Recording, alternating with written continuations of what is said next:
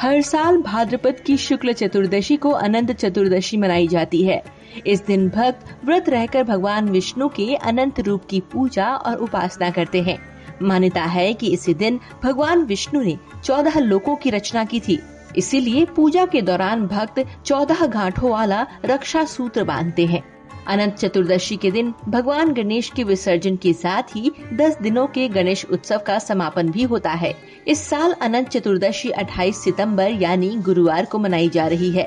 अनंत चतुर्दशी की पूजा का मुहूर्त सुबह छह बजकर बारह मिनट से लेकर शाम छह बजकर उनचास मिनट तक रहेगा।